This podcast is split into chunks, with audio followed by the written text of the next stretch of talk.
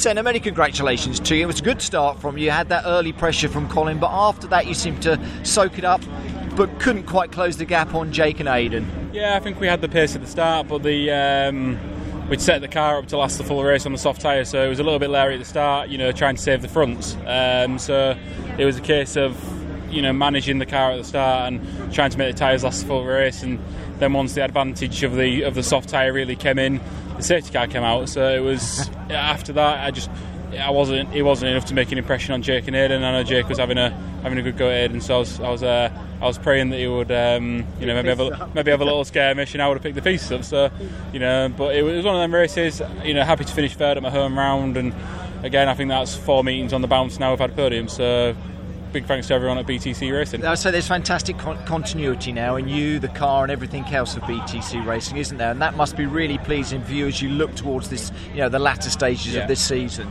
Yeah, no, we seem to be in a bit of a rhythm. Um, I struggled to carry the weight a little bit at Knockhill, so a little bit mindful of what's coming next. So it's a case of sitting down and working through with my engineer of what, what we can do with the car to make it better, um, especially with carrying the weight. Um, but yeah, like you say, a bit of continuity with the team, and you know we're- really on a roll at the minute. So just trying to gather as many points as I can and try to scramble Keep my way all back up that championship. Excellent stuff. Senna, a great drive Cheers, from you. Well much. done, mate. Congratulations.